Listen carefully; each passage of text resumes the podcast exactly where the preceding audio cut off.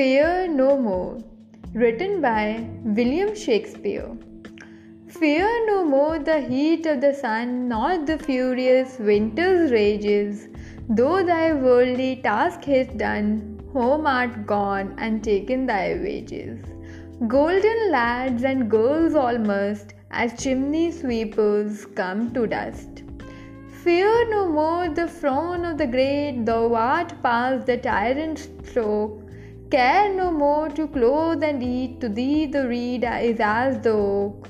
The skipped ray learning physique must all follow this and come to dust.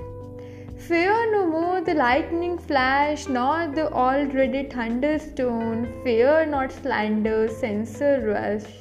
Thou hast finished joy and moan. All lovers young, all lovers worst, consign to thee and come to dust.